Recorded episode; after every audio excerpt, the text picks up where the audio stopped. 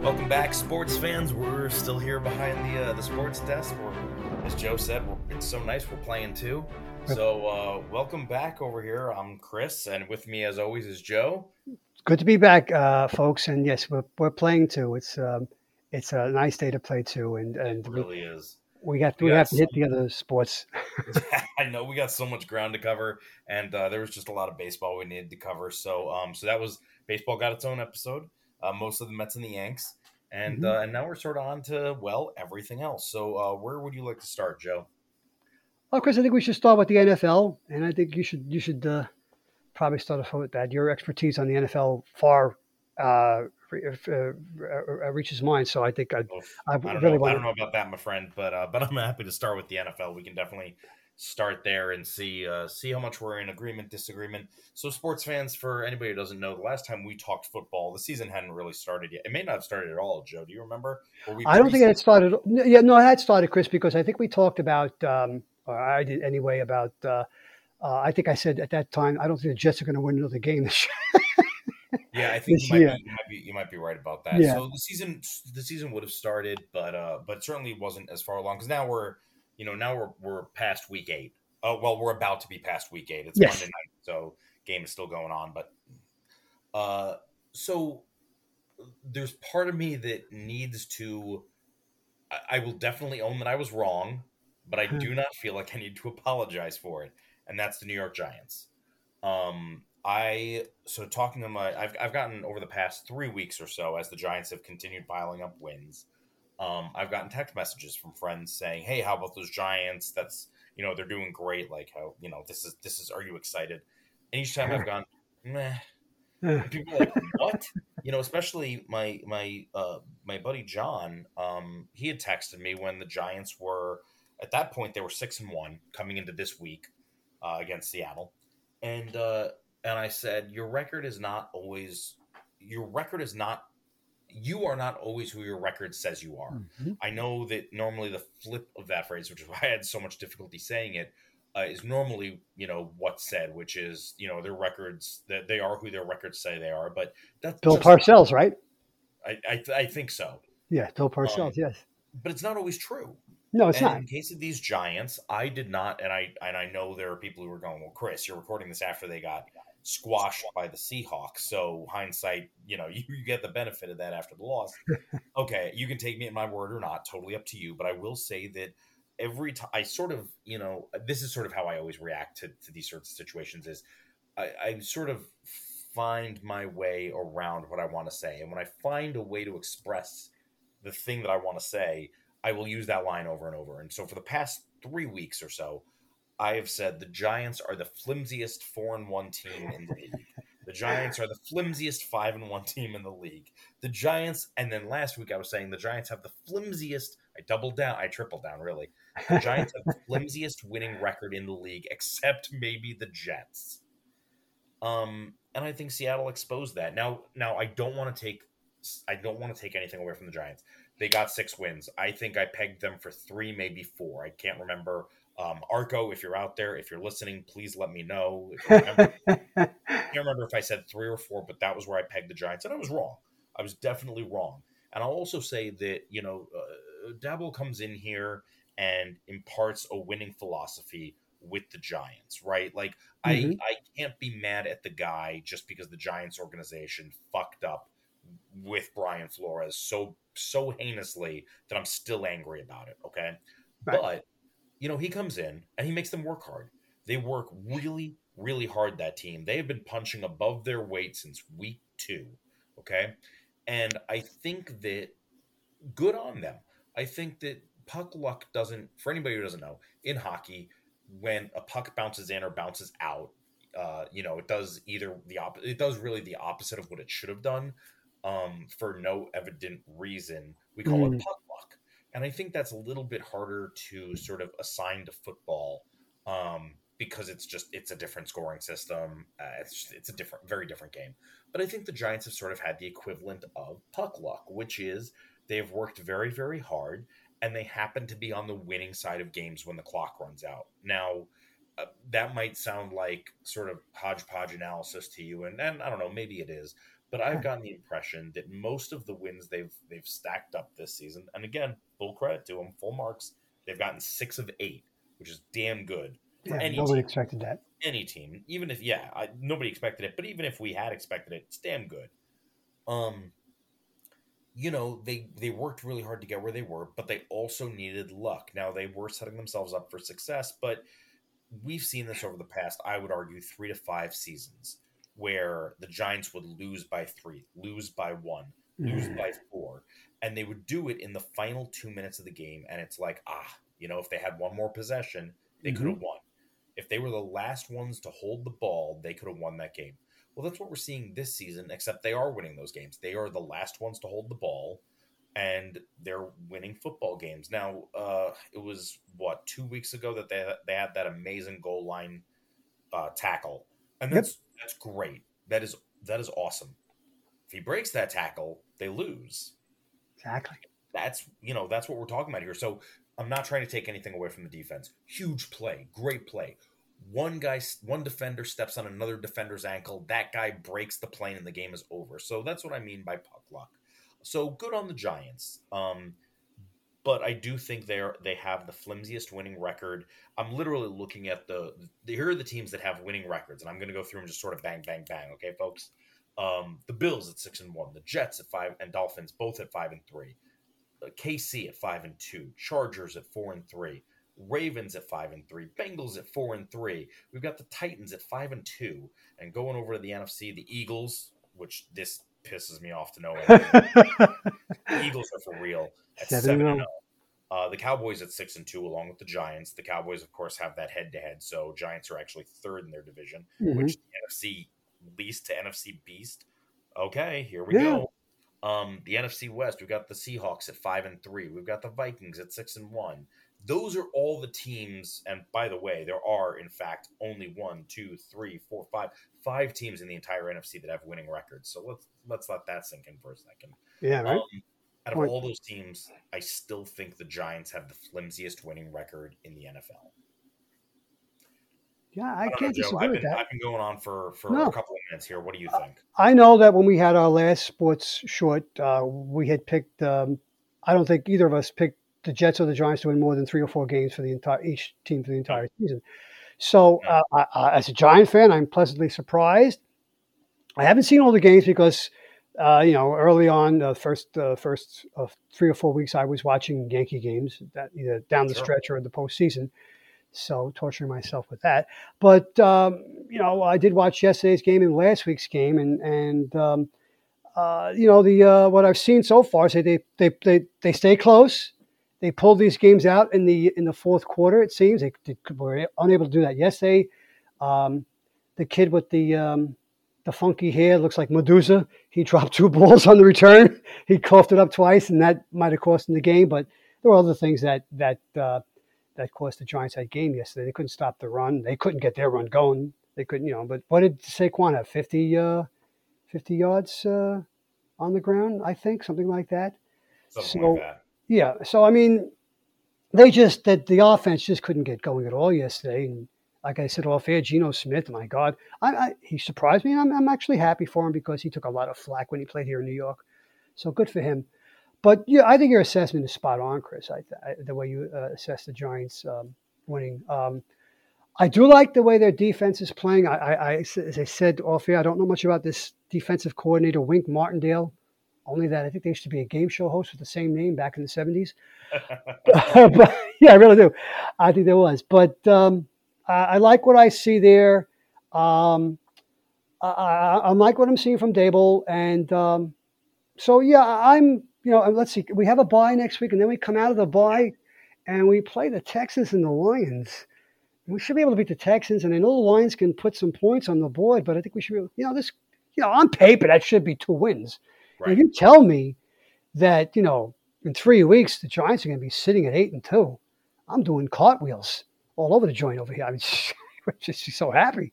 Sure. Uh, no, and again, with that, you know, one of the reasons that I mentioned the the other winning records in the NFC is because they could they could be outstripped by the Eagles and the Cowboys and still make the playoffs. Yes, yes. Um, so I, you know, it's just it's one of those things where like yes, on paper, and also again, this team is working hard. They are working a lot harder, I think, than certainly I expected them to, and I think harder than other teams expected them to as well. I think a number of teams underestimated them, and I don't think that's wholly the explanation. But um, but I think everybody has been surprised by the Giants at this point, except maybe some of the guys on the team who really, really bought what what Brian Daboll was selling, right? Mm-hmm. Um, so it's so it's hard to say. Um, but I will say that I think that the I think the Giants can make the playoffs. I I just I can't see them going anywhere. I think getting deep into the playoffs. You know, now now you're dealing with better teams in the oh, field. Yeah. You know, you're not picking on the likes of the Packers who have looked awful this season. Oh my god! on the likes terrible. of the Bears. You're not picking on the Panthers. Oh, um, oh god. yeah, you're just you're not. These are not the teams that you're going to face. Right. You're going to face better teams. Um, and also, don't you know? At this point, it's hard for me to not say, okay, I think they can they can split with Dallas, so that's great. At some point, they're going to run into the Philadelphia buzzsaw, and it's hard for me to not envision that being two losses. Mm-hmm. Um, and then yeah, I think divisional one. matchups are always tough. I think Washington is a crap team, mm-hmm. but um, you know, it wouldn't be the first time that an interdivisional game that should be a gimme turns into well, we split with them because uh, rivalries. You know, like what what do you say? Um, so I, I I personally think the Giants possibly still have at least three losses left in their schedule. Um, you know, that's that's sort of my concern. Um, I don't know. I think the Giants can still make the playoffs, but I I personally don't think they're there yet, and um, you know, I think it's sort of looking a little bit a little bit flimsy over there. So, a couple of questions, Chris. Uh, is this Giants start six and two a product of the quote unquote easy schedule? Uh, do, do uh, is it is it a product of the uh, the new coach and the new system?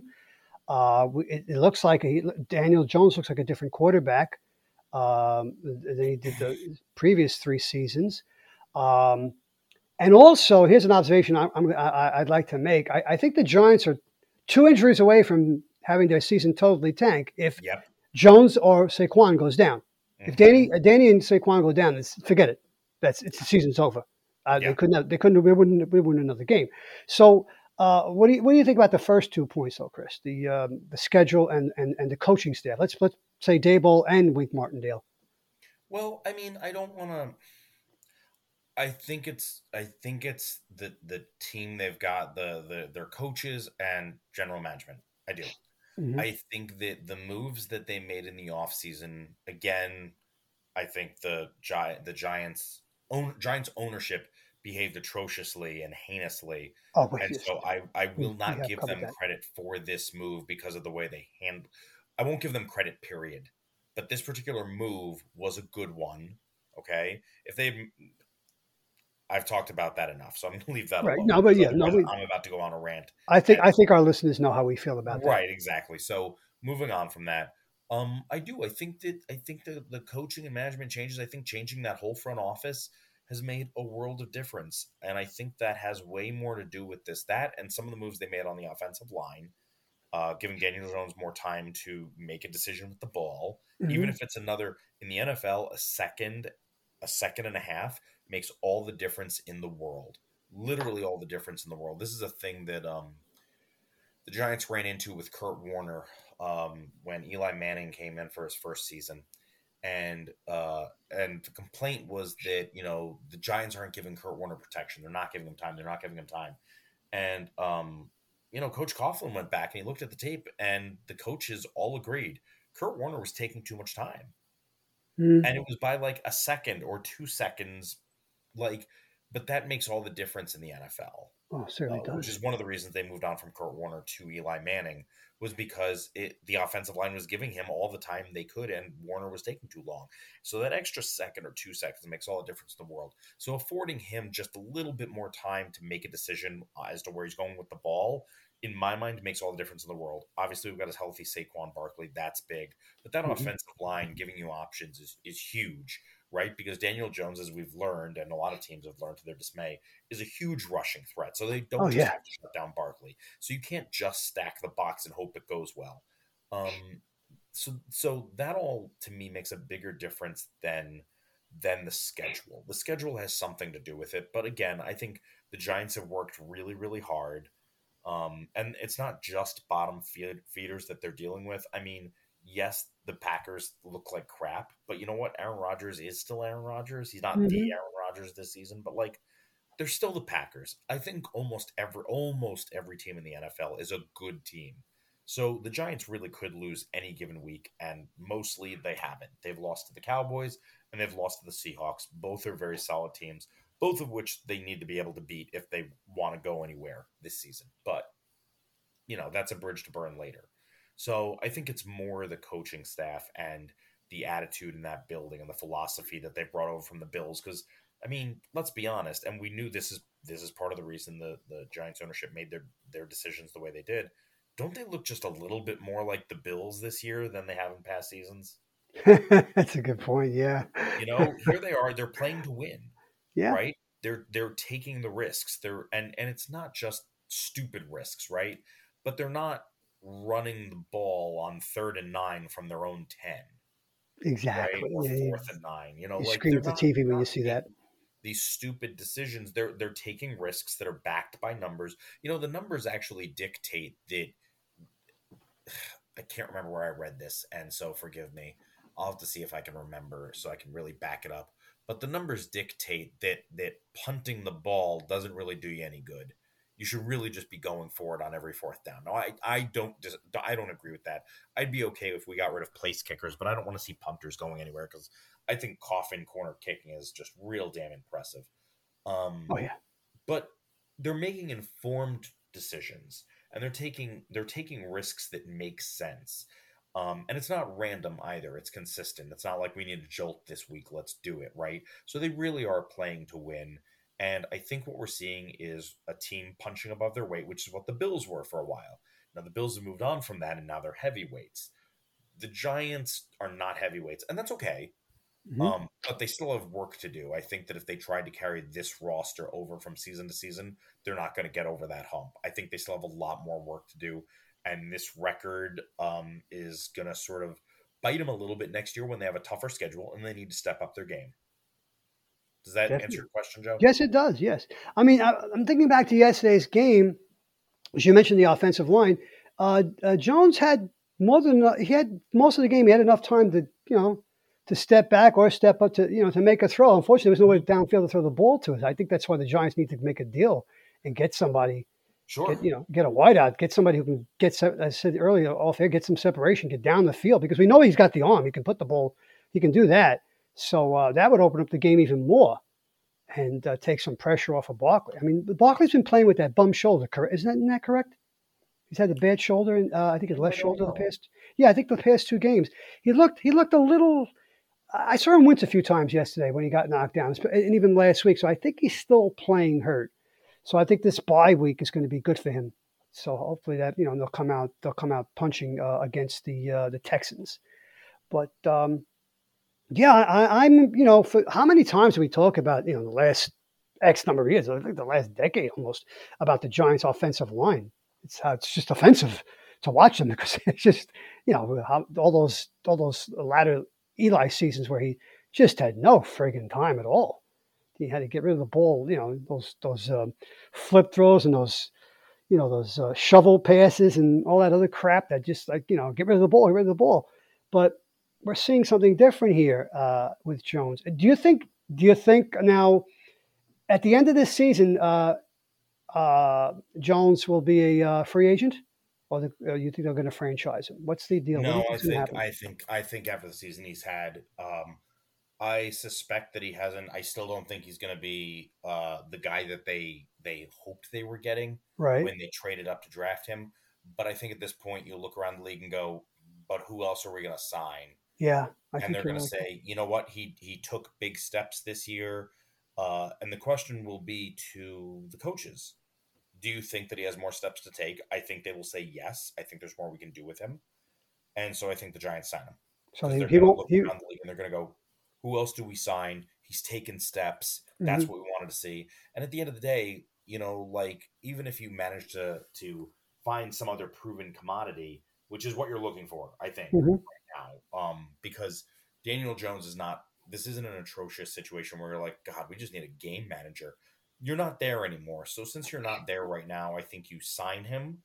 Um, you sign him for, I think, I think probably a three year extension. I don't think you lock him up for longer than that, but we'll see. I think he's going to want more, but I, I don't think the Giants are going to want to give it to him. And then I think that you spend more money on your offensive line. And if you can, you mentioned this earlier, Joe, Mhm. um, if you can find a wideout, he doesn't Mhm. need to be a superstar. He just needs to be somebody reliable that Exactly. can that can that we know can run good routes and has good hands. We need guys who aren't going to turn and start running before they've caught the ball and looked it all the way in.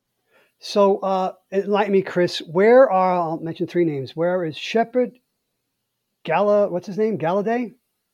Oh, Golladay, no, Golladay, and and um, who else am I thinking about? There's one more. Um, oh, Toney. Is Toney gone? Yeah, Kadarius Toney. They got rid of him. yeah. So Toney, yeah, Toney has been moved. He's gone. Okay. Do we know? Um, what about Shepard? So What's what, what's his deal? you know, I think Shepard is just hurt right now. He's on the IL or the IR. I get the confused. IL, IR. yeah no it's it's funny because i don't you know i watch um i don't watch as much nearly as much football as i used to and and um some of it is just just I just I'm so sort of done with the league itself as I know. Um, and so I watch the Giants when I get a chance, kind of thing. Um, but I'm, but I'm also some of it is just like not just watching the the the high the score highlights, but watching the highlights in general, Sure. um, seeing sort of sort of where they are. Um, I'm literally looking up. Because right now our, our our most eligible receiver is is Slayton, right? He Yeah, really good game yesterday, so- Yeah, it looks like he's still hurt right now. but uh, yeah, I think they got to make a deal. And and Oh, we, that's we- right. No, he uh, he tore his ACL. Oh, he tore his ACL, right? Oh, there you go. Okay, all right. Um, yeah. So Golladay is garbage. Yeah, He just is. Uh, They signed him to a big contract, and that was a mistake. I think everybody knew it was a mistake. and did Toney was a giant, gigantic headache, and so he had to Um, go. was. He was a headache. Yeah. Um, but Golladay was just a giant. He's just he's just a giant, giant mistake. Um, Yes. They gave him way too much money for a guy who does not catch the ball. Um, Yeah, I don't. That's that's his job. It's his job. He's got to catch the ball. Gotta Sure, catch the ball. sometimes, but he's not a tight end where you're going. "Ah, I wish he had better hands, but at least you throw a mean block. No, you're a wide receiver. You go out and catch the ball.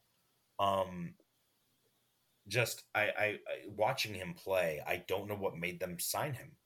I don't. desperation. I don't know. There are yeah, other, good you point. Can, you can find other guys. You can find guys who can catch the ball, and he's not.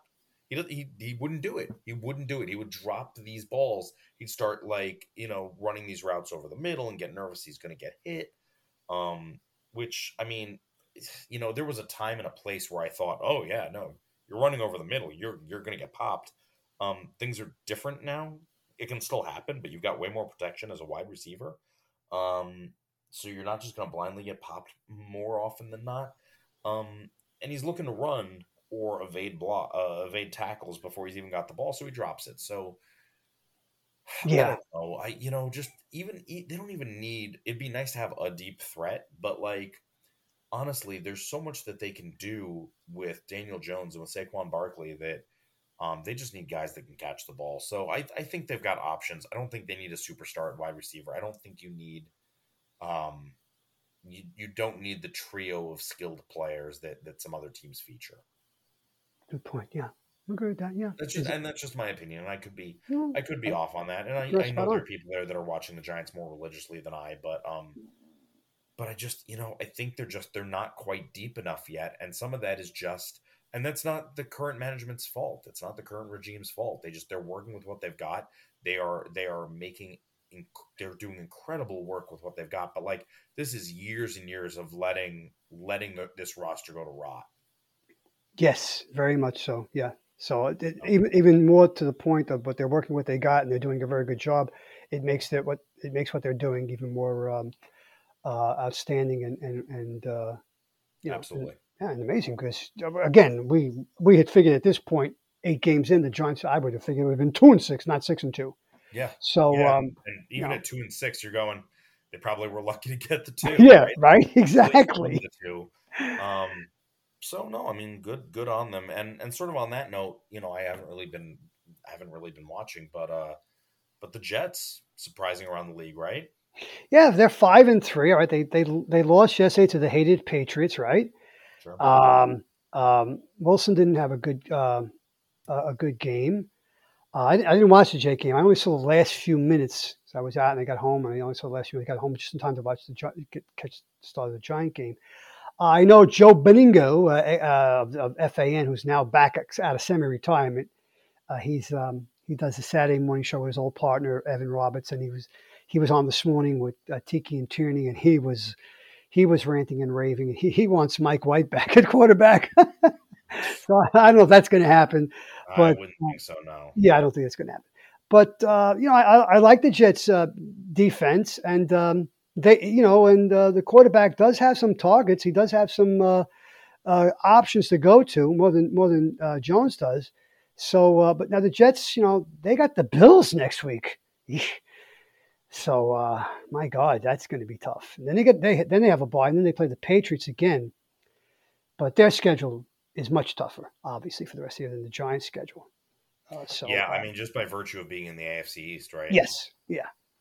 So I, I you know, it's um, it, ha- the last few weeks though on a Monday morning has been hasn't been the uh, you know hand wringing and I'm about to jump off the bridge uh, from a, uh, a, foot, a New York uh, football fan. It's been pleasant, you know, some pleasant surprises, and uh, there was a you know, hopefully that was just a misstep yesterday for both teams, because I I, I want to believe in both teams right now, I really do, and um, Well, that's good. And I, Yeah. be nice. I, I, you know, I think again the Jets are in a really tough spot because of the division they're in, because of Yeah. the expectations. Um, I, I,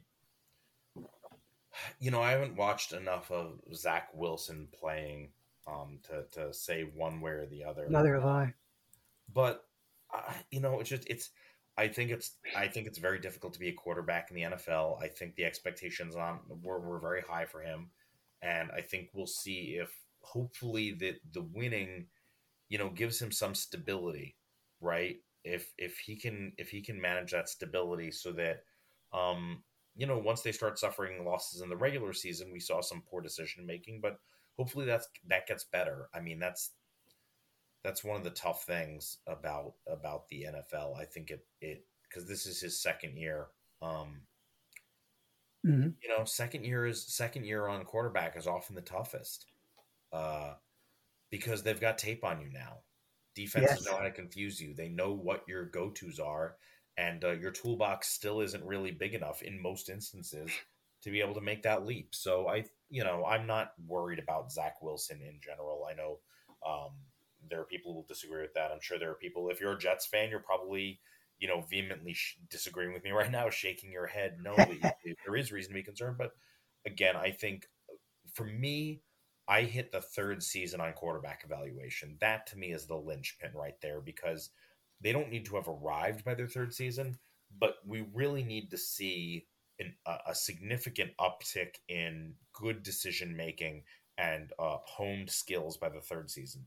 If by the third season we don't see that, I start to worry. You don't necessarily write the guy off, but I do think you start to worry. So the Jets are in decent shape at five and three.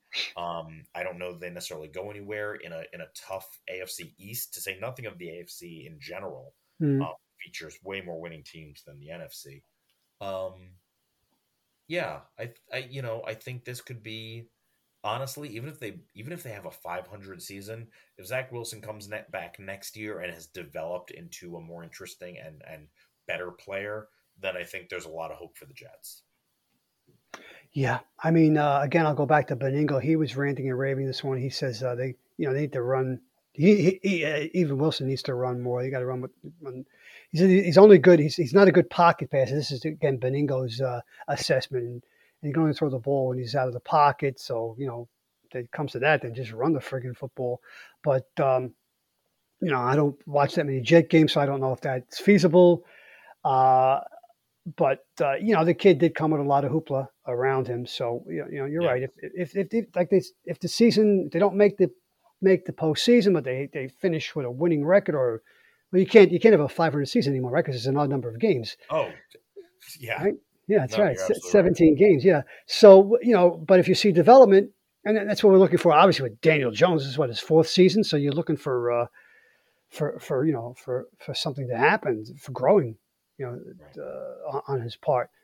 Um, yeah, but like I said, it's so far it's been a, a, a pleasant surprise and it came at the right time because, as we said in our first half of this um, sports short, we had our two baseball teams just um, choke on the Big Apple. I don't know, it must have been a big Granny Smith apple that they both choked on, but something like that, you know, a couple of apples. Careful, Joe. They're gonna they're gonna put you in the Hague for torturing that metaphor. Probably will, but so uh, you know, uh, thank God for the Giants and the Jets so far for helping us to eat to a assuage some of our pain uh, that the um, uh, Major League Baseball teams sent our way. Yeah. So, uh, anything else you want to talk about in the NFL? Uh, no, I mean, you know, I, I the Buffalo Bills. They're yeah. they're you know arguably the only New York team, right? Um, yeah, yeah. They're right. I mean they're they are they are who their record says they are. They're, oh yeah. They're, they're playing stellar football. Uh, you know it's you know it's bad when uh, or you I should say you know it's good um, when they win by 10 points and people are worried about them. Right? Yeah, right. Um, yeah, it's a good point. Everybody's so everybody's so used to them them winning uh, by so much more. Yeah, just um, drubbing their uh, uh, opponents. Yeah, just absolutely, absolutely mulching them, right? Um, so to only beat the Packers twenty-seven to seventeen, people are going, "Oh, do we need to start to worry? Um, that says a lot about the the state of football in Buffalo, right? But I mean, I'm not going to get into all the the crazy stats, and there are a lot of crazy stats about the incredible things that that that team is doing in Buffalo because um, they're just winning, winning, winning. It's it's kind of nuts. Um, but man, they're for real. They look they look great, and this is I think what every organization hopes that they can do is is just keep taking those steps from season to season. I think they look better than Kansas City. I think they're mm-hmm. ready to overtake them. Um, you know, I think they're just they're just a really solid team, right? Definitely. Um, um what what is Josh? What's Josh Allen's um, uh, contract situation? I mean, is he coming up for? I mean, he's going to get a lot of. He's going to get some big money. He's going right? to get a ton of money, and he's not going anywhere. He's, um, he's probably going to be the highest paid QB in, in football. Very, I, very I'd imagine. I'd imagine he does take home that particular mm. uh, record, and also, um, I mean, he just he loves Buffalo. He's oh, okay, cool. He's either a fantastic actor and will leave, or he just he just he he loves the city, and and everybody around him loves him too. Like you know, Diggs Diggs had garnered a reputation for being difficult uh, in other places and he comes to Buffalo, and there's there's not a whisper of it. And it's not just the winning either, right? They've they've had some tough losses and still nothing, and it's because Josh Allen is leading that locker room and leading that team.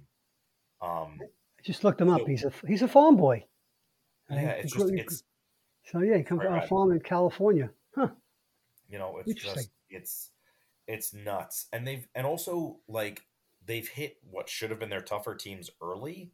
So now you know, mm. they've got admittedly they still have the Vikings ahead, okay, but they've got they've got the Jets, which I I don't I don't care how well the Jets play. They're not going to beat Buffalo. No, I think Browns, that, yeah. the Lions. They've got the Patriots. They've got the Jets again. They've got the Dolphins. That'll be a big question mark of whether or not Tua's in. And I think Tua doesn't give the Dolphins a lock. Tua just gives them a chance. Um, then they've got the Bears, and then the Bengals, and the Patriots again. Yeah, I, I, know you. You look at that schedule; it's a, it's an easy schedule, but you know you still gotta you gotta play the team because you know that that happened here in New York with the with the friggin' Mets down the stretch. Oh, we got the Pirates, we got the Cubs, and the Cubs swept them, and then they lost two out to the Pirates. And oh no, and, absolutely, it can absolutely go that way. Yeah, and I think I think maybe you know notching a loss down the stretch, a bad one, is probably a good thing. But honestly, even their wins, they're learning from. Like they beat the Packers by 10, and the first thing they started talking about were the mistakes they made. And Mm. not in a Good. Lock into this, get upset about it, need to beat every team by 20 way, but in a way of like, glad we got the win. We made mistakes and we got to fix them. Mhm. Yeah. Um, so I, you know, I, but I think that they're they're for real. I think that they're a lot of fun to watch. Um, it's you know, for a while there, Buffalo had a streak of not allowing any third quarter points. Um, they just they just they have all these weird niche sort of like statistical wins that they're getting. Um, through four games, this is obviously much much earlier in the season. Through four games, the Bills had only allowed seven second half points. Wow, Through four games, seven second half points. that's incredible. That's nuts, right? Definitely nuts. Oh. Yeah. So, you know, I think that's just I think that's just where the Bills are are at. They could drop a couple games down the stretch, but I think I think they are for real and any game they drop is not a sign of impending doom. Honestly, they could drop two in a row and I'd go, "All right, well, that sucks, but whoever's getting them next is going to get real sad because the Bills are going to come in angry." Um yeah, exciting football. Oh no, I'm sure they've you know. Um, and you you lived in Buffalo, right? For for, For some years, years, right? yeah. Six years. So I'm sure as the snow is coming, you know, this is going to uh, uh, warm their hearts the way their team is playing, and uh, Oh yeah. Well, I think that's the big thing the Bills want, right? The the one of the reasons the Bills are trying to notch those wins is not to make the playoffs. They're going to make the playoffs. It's because they want the number 1 seed. mm, They want home field advantage through the playoffs. And I do think I could be wrong. Um, and I know a lot of teams say the players and coaches, they all say the right thing, which is let's take this one game at a time. And I do Oh, think yeah. the Bills are, you know, I do think that they're present from week to week. I don't think they're looking too far ahead. But I I think they'd be lying if they they said that they were not thinking about locking up the number one seed in the AFC because they want the playoffs to go through Buffalo. They don't want to. I think they're a better team than Kansas City. They don't want to play in Kansas City. They want to. They want to force other teams to come and play in the snow, the ice, and the cold yeah, with a, a stadium packed with Buffalo fans just making all sorts of noise. I think that's what they want. So I think that's what they're playing for, and I think that informs the passion with which they're playing. I think that's why we're seeing so much shutdown football from them. I tell you that uh, you talk about noise at the stadium. That I watching that Giant game yesterday in Seattle, man. The way that stadium is built, those people are right on top of the field. They will. I mean, I could never, I could never put myself through that. I could never sit through three hours of that immense amount of noise. I mean, you got to come out partially hearing uh, impaired. I would I think. mean, the ones that created a that created an earthquake. Did they? Like, you heard about that, right? Do you remember? that? No, no. Yeah, they had um this was oh gosh, this would have been 2000 Man, this is going to drive me nuts. I want to say it was 2010 maybe. It was 2009 maybe 2000 I, in any event, the the Seahawks, it was when the Seahawks were had a losing record. They made it to the playoffs because they won the NFC West at Mm. 7 and 9 Yeah. and they they played against New Orleans, and everybody was complaining because New Orleans had a way better rec had not way better, but definitely better record. But the Seahawks got to play at home because they had won the NFC West at seven and nine. And Marshawn Lynch had this monster run where he just he shed, and I'm not exaggerating. This is not hyperbolic. Um, he he shed eleven tacklers. Jesus Christus. It was it was nuts. And this would have been 2000 it was it was 2010 in the NFC wildcard round against the Saints. And Seahawks fans went so nuts and they made so much noise that it actually triggered a very it triggered on the um oh what do you use to measure earthquakes? The Richter scale? Yeah, yeah. It actually it actually registered on the Richter scale. Holy crap! It's good to know they don't play these, these games in the Alps. They would have they would have triggered an avalanche. right. Is. It's it's for real out there. I can't imagine. Oh, it was so loud yesterday, Chris. It's just amazing. And it, you know, there- was a couple of, you know, some people bring their kids to the games. And thank God this was one couple had the, you know, the earmuffs, the ear, Oh, the ear uh, headphones on, on the, Yeah. on the, on the little kids' uh, ears Yeah, because, you know, that, protect that hearing. We'd Yeah. all do, we'd all do well to do the same thing, honestly. But Yeah. but it's too late for me. It's probably too late for you too. Here we Oh are. yeah, it, it really is. Yes. Um, so yeah, yeah, that's so exciting football from all three New York teams. Uh, but I think only one of them is for real this year. I, I, I think I would agree with that. But uh, as I said, uh, still got my fingers crossed, especially for the Giants. And uh, what was let's see how this plays out. This could be very interesting. Yeah, It's it's it's it's uh, obviously it's a hell of a lot better than the last half dozen years. You know, Yes. at this point they would have been uh, oh one and seven, one one and seven. So you know, Yeah. it's, uh, it's it's a it's a pleasant surprise. So I'm enjoying Or it. wasn't. Yeah. Where do we go next? Where do you want to go next?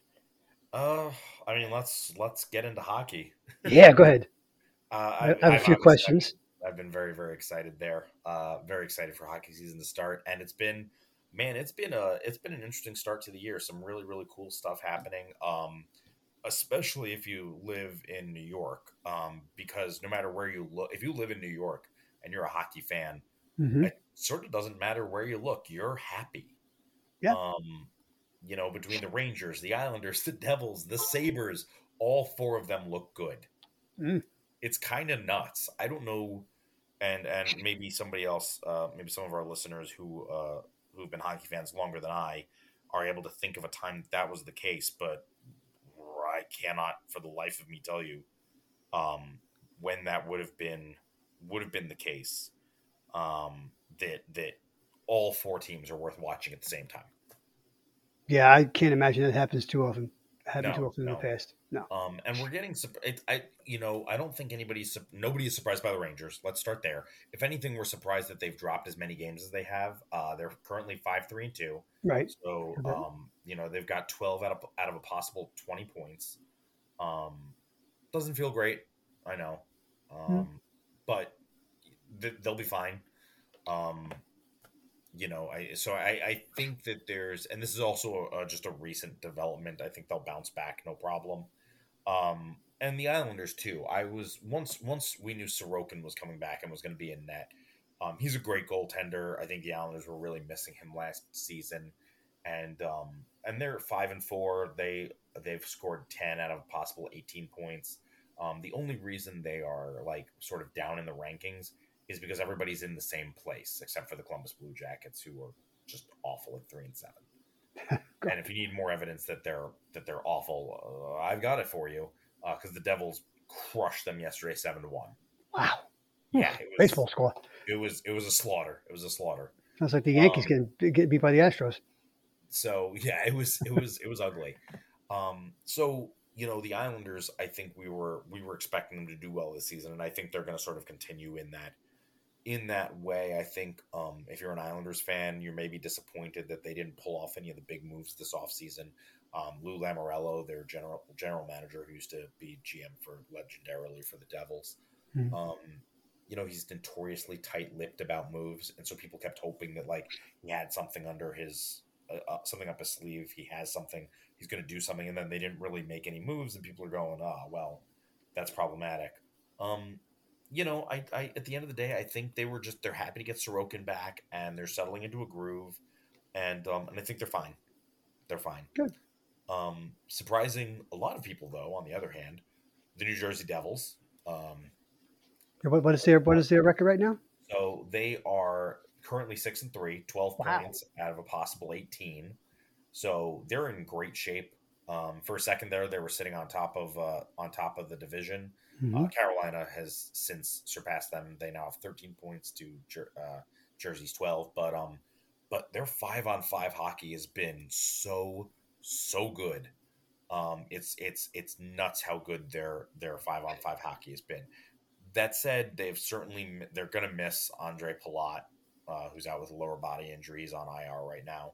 Um, that's that's going to be a tough one, but uh, but they've just been playing really really good team hockey, exciting hockey. They've been scoring goals, which the Devil are not known for doing, uh, historically speaking, and um, it's a great way for them to be going into their 40th season. So that's really pretty cool. Forty years, really? Wow. Holy Yep. cow. Yeah, uh, 83. So that's exciting stuff. And then, um, and then the Sabres. are playing really good hockey, which nobody was really expecting. And um, for anybody who is not watching hockey and doesn't know, uh, watch Rasmus Dahlin. He is a defenseman who is absolutely setting things on fire. That guy is nuts. When he gets his, he is he's a great defenseman, but when he gets his stick on the puck and he's in the offensive zone, he guys freeze. They don't know what he's going to do. and so he does this thing where he freezes them and then he either takes the shot or passes it, and the next thing you know, it's a goal. Usually he's able to just throw it over the puck over to somebody else, but nobody knows where to go. So like these passing lanes open up. Um, mm. It's it's great fun to watch them, and uh, they actually they actually did uh, curb stomp the Red Wings tonight, eight to three.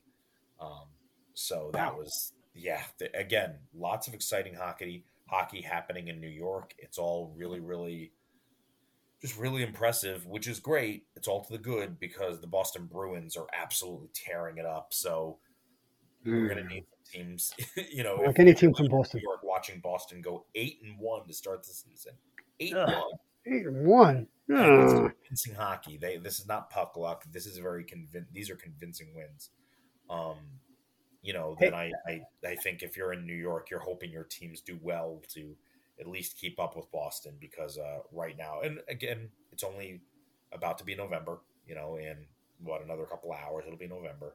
Um, different page on the calendar brings bring you know we're, we're only nine to ten games in, so uh, it's it's an eighty two game season, folks. Strap in, it's a long one, but yes, for the good start for the season uh, to a lot of these teams, and then on a more personal level, the Blues uh, looked like they were serious, and not so much now. Were they uh, three and four now? They're, yeah, they're, I, the past couple of weeks have been really, really difficult. They're now they're now sitting at three and four. Um, you know, eh, they've only played seven games, and and some of this is the schedule too. Mm-hmm. Um, you know, some teams had played three games by the time the Blues had played one, and I don't know what that kind of scheduling is about. Uh, my friend Roger, he texted me and he's like, I don't understand. Do the Blues play football now? We only get to see them once a week. Like, um, you know, coming into the season, he had mentioned something, and I had sort of like waved it off. But, but yeah, it was they they were they were having trouble finding a groove. Um, I went to the, you know, unfortunately caught COVID, and so what my family was supposed to come in, and we were going to go to the, the hockey game on Saturday, and that obviously didn't happen. Mm. Um, but I went to to Wednesday's game, um, Wednesday's game against Edmonton and that was that was tough, man. They were the first period they played like they were scared of them. And don't get me wrong, I mean Edmonton, they've got some offensive firepower for sure. Oh, excuse me, but you can't play scared like that. They were tentative. It was it was you know sometimes Joe and we run into this in in almost every sport. The the exception is probably football, but every sport where there you have to play a series of games in the playoffs. There's usually uh, unless you've unless you're divisional rivals, right? Mm-hmm. and you have uh, extended experience with each other. Usually, the first game is teams feeling each other out. Am I right? Yes. Yeah. Oh, yeah. Yeah. Without doubt. This was not that. This was the Blues being being weird and scared, and they settled in in the second. They had a good second period. They had a good first half of the third period, and then they, they gave the game away. Edmonton earned it too, but it was it was it was a tough watch. The the Blues really only played about excuse me about half an hour, thirty minutes of hockey out of a sixty minute game, and that just never ends well. Um, no, I wouldn't think so. Yeah, now they've got a little more consistency. Uh, you know, the hope is that they they show up, they get better. Uh, they have definitely missed um, former Ranger Pavel Buchnevich um, because he is key to their power play, and, and, we've seen the the Blues really struggle without him. So, not that he's a fix all now that he's back, but um, but I know they're happy to have him back off of IR. That was that was tough to lose him after the first game. He scored their first goal of the season and um, and I know they've missed him. So we'll see. Again, a lot of season. While I'm busy being optimistic about all four New York teams, I'm also looking at the Blues uh, three, four start going. A lot of season left. It's okay. There's a lot of season left. Um, that there is. So yeah, that's that's that's where we are on hockey. Um, uh, and for anybody who did not see the Devils beat uh, the Colorado Avalanche, um, I believe that was Friday. Friday night, they blanked them one nothing, and man, usually if the Devils are winning a game, it's not one nothing. One mm. nothing is how they lose games in the past. The fact that they can go toe to toe with a team like Colorado, the defending Stanley Cup champions, and win one nothing, that really says a lot about them. they're also um, I'm gonna have to find the stat for you, but right now the Devils are allowing the fewest shots per game in the entire league. Um, Hmm. And that's that's big because they don't really have the goaltenders to to go toe to toe um, with with you know the the the big boys. They just don't. They don't have the goaltending to, to do that.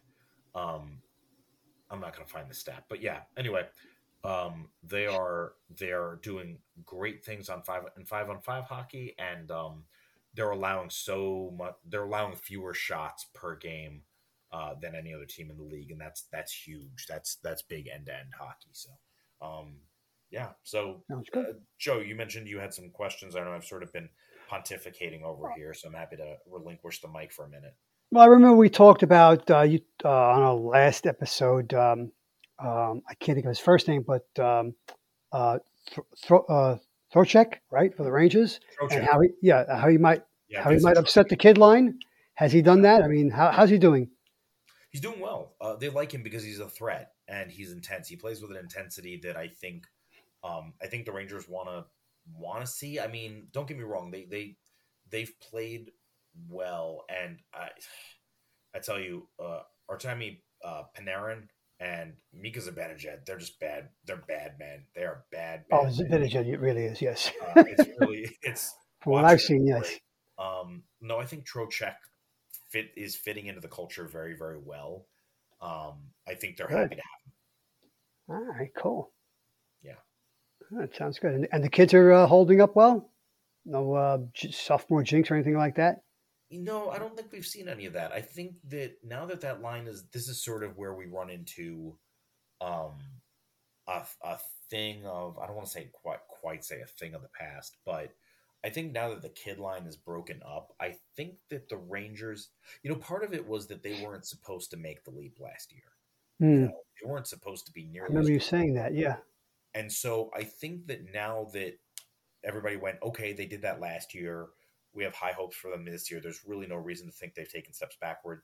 I think now people are just sort of integrating the kid line into the whole of the Rangers. And so it's a it's much more about the team than about Hmm. the line, if that makes sense. No, it does make sense, and it makes sense from a point of view that if you integrate them in with the rest of the guys on the team, the older guys, the the more, the more mature uh, guys, uh, they can only get their, their their play should only get better, right? Right, Because they'll right. learn from those guys. Yeah, Right. so So I Yeah. think, and, and you want to be able to mix up lines too. You want Yeah, to be able to. I you don't that. Want to have to keep. You know, you don't want to have to look at these guys and go, man, if we don't, if we don't keep these three guys together, then their production just really drops off. You want to be able to mix and match, not just because of injuries, but sometimes you're going, okay, this is, this is the matchup that I want. Uh, uh who's I? I'm trying to remember now. I'm gonna have to go through here real fast, but um, but when the Devils the Devils were playing the Avalanche, there was somebody in particular. It was John Marino. John Marino was kept. He was all over the ice, but basically, um, it, it was a shat. It was a um, a shadowing situation. Okay, where you you always saw him whenever Nathan MacKinnon was on the ice. The Devils would absolutely from the bench. You would just see John Marino come out. John Marino was shadowing Nathan MacKinnon and trying to sort of keep him in check, keep him controlled, and he did it. He did it really well. Like it was a huge off act. It was a very quiet one, but it is paying so many dividends. This offseason acquisition of John Marino. So it's sort of um, that similar situation of there are going to be times where you might want one of the kids on a different line so he can shadow somebody, right? Hmm. Like you know, you don't necessarily want this line going up against that line. So so it's important that you be able to shuffle players to keep things fresh because also 82 games is a, a long season. You know, Sure. shake things up sometimes. Um, but you want your options. So being able to more fully integrate the kids into the rest of the team, I think was probably always their goal. You know, I don't think it was ever their intention to have a kid line in the first place. It just worked really well. But um, as they get better and branch out, they'll be able to play with other with other line mates, and that'll be for the good of the team. yeah, definitely. Sounds, you know, sounds like the right way to go for the Rangers. Good, good. Yeah, I didn't see the last two games because I was watching the World Series, but uh, I didn't see yesterday's game. They played in the afternoon, right? Yesterday? Did they? Oh, no, they played, I think, early yesterday evening, I thought. Yeah, uh, okay. But yeah, I mean, yesterday was I don't want to say a gimme because because games in the NHL really shouldn't be kind of like what we were talking about earlier with the NFL, but um, but they were playing Arizona, so that was oh, okay. always always very very likely. Um, them beating the Stars was I think a, a good win for them, um, because mm-hmm. Dallas is uh, they're not quite they're interesting. They've got a lot going on. Um, and it's it's tough because they just lost Oettinger, and Oettinger is a big, big part of that team. But the Stars are a good team, and they're a good test for the Rangers. And the, the Rangers beat them six three. So, um, you know, again, I think the Rangers are they had a little bit of a tough run there. Um, they're on the upswing again, so I I think they're in good shape. Okay, that's good to hear. Okay, well, they're not playing. I don't think they're playing tomorrow, right? That's uh, uh, let's see. So if we're because I checked at, earlier in the day. Let me see my phone here. Let's see what we're looking at here. Uh, no, they're not. No, they are playing tomorrow. They're playing. They're playing tomorrow. Yeah. Okay. Tomorrow. Yeah, they're, they're playing. playing. Oh, they're playing the Flyers. Oh. Yeah. Oh, but they're, they're have, although this is really more a product of time zones. I wish the NHL would stagger more of their games because when all the hockey happens on the East Coast, all the games you got nine games that start at six or seven, and then you get like two games later.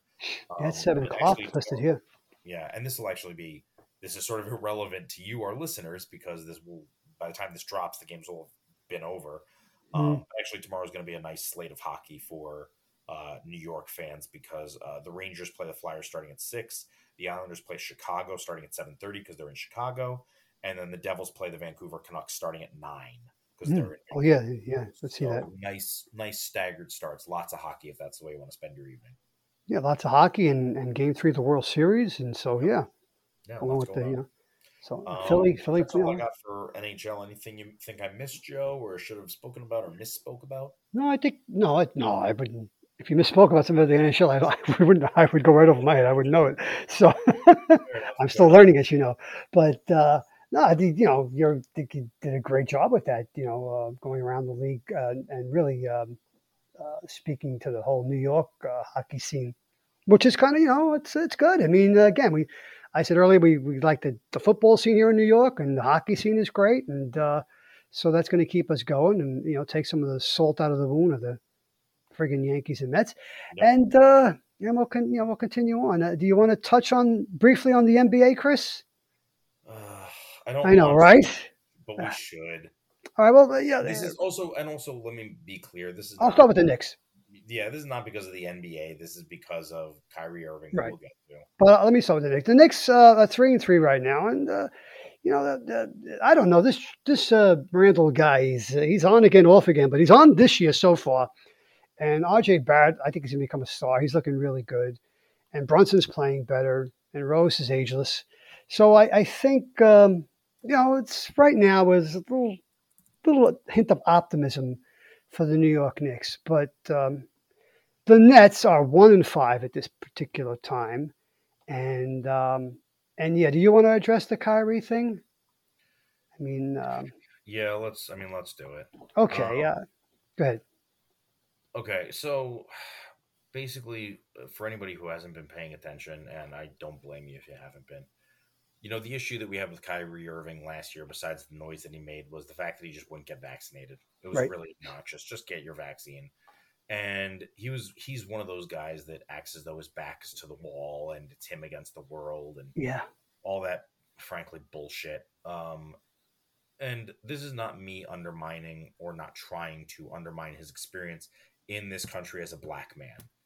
Um, it's not that at all. That's experience that I'll never have, and there is adversity simply because of the color of your skin, which is adversity that I will never, ever, ever understand. I can appreciate it, but I'll never understand it because right. I'm not. Um, that said, you know, this whole idea that he's not going to back down by getting the vaccine was always stupid. But now he's gone on and he's been parroting Alex Jones conspiracy theories. And hmm. anybody living in your neck of the woods, Joe, knows Alex Jones mm-hmm. because of Sandy Hook, and um, and right. he he also placed a link to um, a, a he, quote unquote Hebrews to Negroes video on Amazon Prime, and it's it's basically the tweet was an I think it was a tweet um, is an endorsement of this film that is anti-Semitic. That's what it is. It's anti it's hmm. anti-Semitism. It is cloaked in the same language that Jews have experienced for millennia. Yeah, millennia, five thousand years. And, um, and he's not backing down from it because, of course, he's not. Um, it's yeah, he's just um, I don't know. It's uh, I, yeah, I you know I have defended him in the past because of uh, what he's done in the community, but um, yeah, he's uh, this is indefensible, and I can't uh, come to his aid this time. And I, I think the the Nets would be best served if they just moved him and get him the hell out of here. But he's not playing well. Neither is Durant, and that's this guy Simmons, who didn't even play when they got him last year because he had a bad back, and he obviously he can't. You know, just I mean, it's a total mess over there. I mean, that's the most. That is the uh, the worst run franchise I believe in New York in all the all the major all the major uh, professional New York sports uh, teams are the, are the Brooklyn Nets. And it's only getting worse, and this only makes it worse because now you're no, now you're talking about crap that's happened off the court, and that right. just that just brings all the wrong type of eyes and optics to your team. You know that you don't need. No, so, this uh, is you know, I mean, ultimately, at the end of the day, this is also we wonder how this kind of hatred can still can still find as much voice as it does, and it's because of guys like him using their megaphones to espouse these these hateful lies, this mm-hmm. this hateful bullshit. Um, and that's also how we end up with um, oh man, um, uh, Ye Ye West used to be. Oh yes, yes, yes, yeah. Well, Kanye um, now is Ye, right? Yeah. Right. So mm-hmm. We're seeing anti-Semitism uh, it's been on the rise in the in the country for the past several years. Um, to mm-hmm. to you know, um, sorry, I'm looking something up at them because I'm also trying to be sensitive to like making sure that I get this right. Um, so there were anti-Semitic messages found outside the UGA football game in Jacksonville this past Saturday, mm-hmm. and one of them just says, uh, said, um, oh gosh, what was it? Kanye was right about the Jews. Gosh. yeah, like it's it's yeah. So one of them was Kanye was right about the Jews. I'm sorry, everybody. We should have I should have at least mentioned content warning because for any of our listeners who are Jewish, uh, you see enough anti-Semitism, you don't want to necessarily hear yeah. about it here. So I, I, apologize. I should have offered that in advance. Um, but that was that was one, and there was another message, uh, and I'm not gonna I'm not gonna do any more digging to find it. But but the more boosting of this anti-Semitism that we see from the likes of Kyrie Irving, who is apparently a garbage human being, um, the more anti-Semitic acts we see, the more emboldened people are to yes, exactly. hurl yeah. these these lies out there, and um, it just it makes me so angry, Joe. It makes me so angry. Yeah, I, have always been very sensitive to it. Also, uh, you know, you when you grow up in New York, the way you know, and I grew up in Brooklyn, and um, I can remember uh, my favorite time of the year was December because not only did we celebrate Christmas, we celebrated Hanukkah with our with our mm. Jewish neighbors, and it was always a great yeah.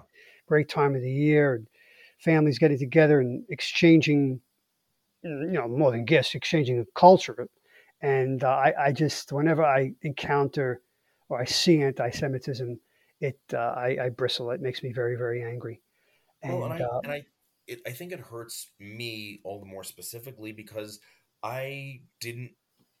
Man, I, it took me so long before I really sort of encountered and could encountered and could identify anti-Semitism because I grew up in Port Washington with so many Jewish friends. I didn't I didn't think anything of it, you know, and um and I'm sure my Jewish friends didn't grow up the same way. I'm sure they were able to identify the anti-Semitism that that I yeah. didn't see, right? Um, but but I just I it's not a thing that I, I I'll be honest I didn't know it still existed, you know, growing up, um, and so it just it's something that that baffled me because I didn't I didn't see it till later in life, and um, and growing up with so many Jewish friends who who I identified as best friends who their families open up their their homes and their hearts to me and and so it's it's it's just not something I ever really considered and um unfortunately talking to a friend who who lives in New Jersey, um, you know, they're thinking about leaving, but they're like, where do we go? Because the mm. is so rampant that like you just there there isn't a safe place if you're Jewish, and that's really that's really terrifying because I just I didn't I didn't realize that our country had sort of hit that state until we had sort of hit that state, right? Yeah. Um, and so now, you know, seeing that kind of bullshit that that Irving is posting and then doubling down on not backing down from, um, you know, that emboldens again, it emboldens other people yeah. to be to make these brazenly nonsensical, hateful, anti-Semitic claims. Anyway, um, I know that we've we've kind of gone off the rails here. yeah, we did. that was bit. part of the reason that, like, you're right, Joe. We needed to talk about that, and and I absolutely, um, obviously, had plenty to to say about it. But man, I really, I really didn't want to. I think, I think it's our responsibility because we've talked about this before. Um, but man, I'm just, I'm tired. I'm tired, man. I'm tired of assholes like this. Yeah, and, and I just want to say because I remember when I had to apologize to the entire borough of Brooklyn so oh, earlier yeah. in the year. I just want to say that, that Kyrie Irving plays for the Brooklyn Nets, but he sure as hell is not representative of the good, fine people of Brooklyn, New York. No, no. So I want to get get that out there because that's my hometown. It's uh, it's you know I still say it's God's the best place on God's green earth, and uh, so I would say get him the hell out of here. He could, you know what? Put him on the same bus, plane, or train with the crybaby Yankees and Boone and Cashman, and just get them the hell out of New York. They don't belong. In, they don't deserve the city. That's just it, right? Like it's one of those things where I think that anybody who's a Nets fan, the vast majority of Mets Nets fans certainly are going, get him out of here. Yeah, I'm Please sure get him out of here because I want to be able to cheer for my team, and I can't. I can't because I Yeah, don't you- want to see him win as part of that team. Yeah, it just it just spoils the the, the fun of, of the fandom, and it just you know you know why am I why am I rooting for this team that that has this this terrible guy playing for it, this terrible Yeah. human being. So I think um, he was condemned by the uh, by the owner of the team, and uh, I you know let's see if he the owner follows up and, and moves him. They've been talking about moving him and Durant for the past year, which they should do. They need to drip this Nets team down and, and, and start all over again. It's a travesty. It really Yeah. is. Total travesty. But let's not end on on, on, on a sour note. No, no, Um, let's not. Let's you know let's uh, let's uh, go back and say uh, go Giants, go Jets, go New York hockey, man. It's great Yeah, and and uh, so we can we can uh, all enjoy that, and um, and we'll we'll we'll uh, we'll keep our fingers crossed that both the Yankees and the Mets, that their management, whoever it may be, will do the right thing and and rebuild these teams, or get the pieces they need to to be competitive again next year, and hopefully get deeper in the playoffs. Keeping our fingers crossed, Joe. So, Yep. um, but I think we, man, we covered a lot of ground tonight. I feel good about, uh, Yeah. I feel good about that. So, We um, certainly did. So yeah, so thank you for taking the time, my friend. As always, I appreciate your insight. I appreciate you. Um, glad that we got to do this together. But uh, yeah, we're gonna go Yeah. ahead and pull this to a close, and um, we'll have to do it again sooner rather than later. Definitely, definitely, Chris. I appreciate your NFL and and NHL expertise and the way you break things down. It's great. Well, I'm, I'm again happy to be back behind the sports desk. I know we always say we're going to be back here more often, and then we drop the ball, but that's okay, folks. We uh, we pick it back up, and we'll just keep trying till we get it right. So, uh, thanks for sticking with us. Hope you enjoyed this episode of last two episodes of Secret. Well, heck, we hope you enjoy them all. Yeah, exactly. we hope you enjoy all the episodes of Secret Origins of Mint Condition.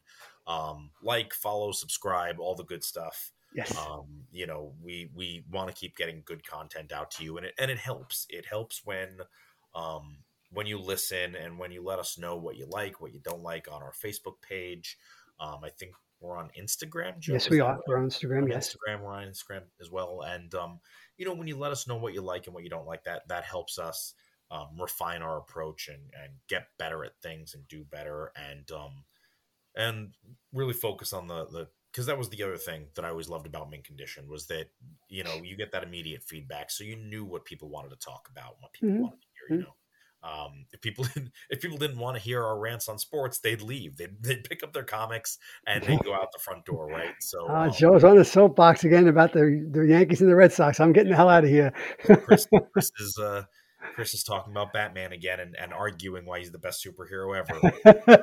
That's my that's my cue. Gonna offer my salute and head out the door. Um, but yeah, so hope you didn't head out the door, folks. Hope you're gonna come back. Keep letting us know what you like and don't like, and uh, take care of each other. Take care of yourselves, and uh, you know we love you. We're glad you're here. Have a good night.